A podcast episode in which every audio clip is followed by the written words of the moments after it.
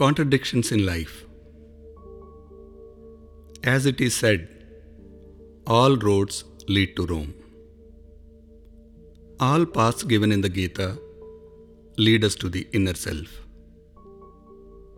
Some of the paths appear to be in contrast with each other. However, this is like a circle where a journey on either side would take us to the same destination. The Gita operates at various levels. Sometimes Krishna comes to the level of Arjuna, and sometimes he comes as super soul, Paramatma. This creates difficulties in comprehension at the initial stages as both these levels appear to be different. Scientists face similar difficulties while understanding the light at the beginning of the last century. Initially, it was proved that light is a wave, and later, it was realized that it also behaves like a particle.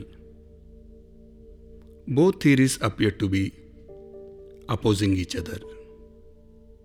But light, with which we are so familiar, is a combination of apparent contradictions. Similar is life.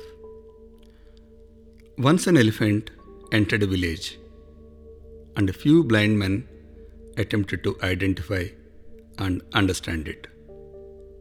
Depending on which part of the elephant they touched, they imagined what an elephant might be like.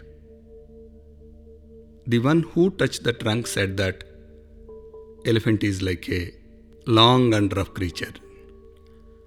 The one who touched the tusk said that this animal is hard as a rock. Another who touched the stomach said that it's huge and soft.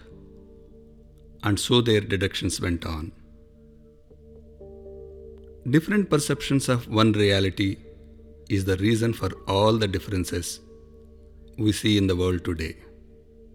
In reality, the elephant is none of these, but it is also all of these. Our state of mind is no different from these individuals with people, things, and relationships being that enigmatic elephant.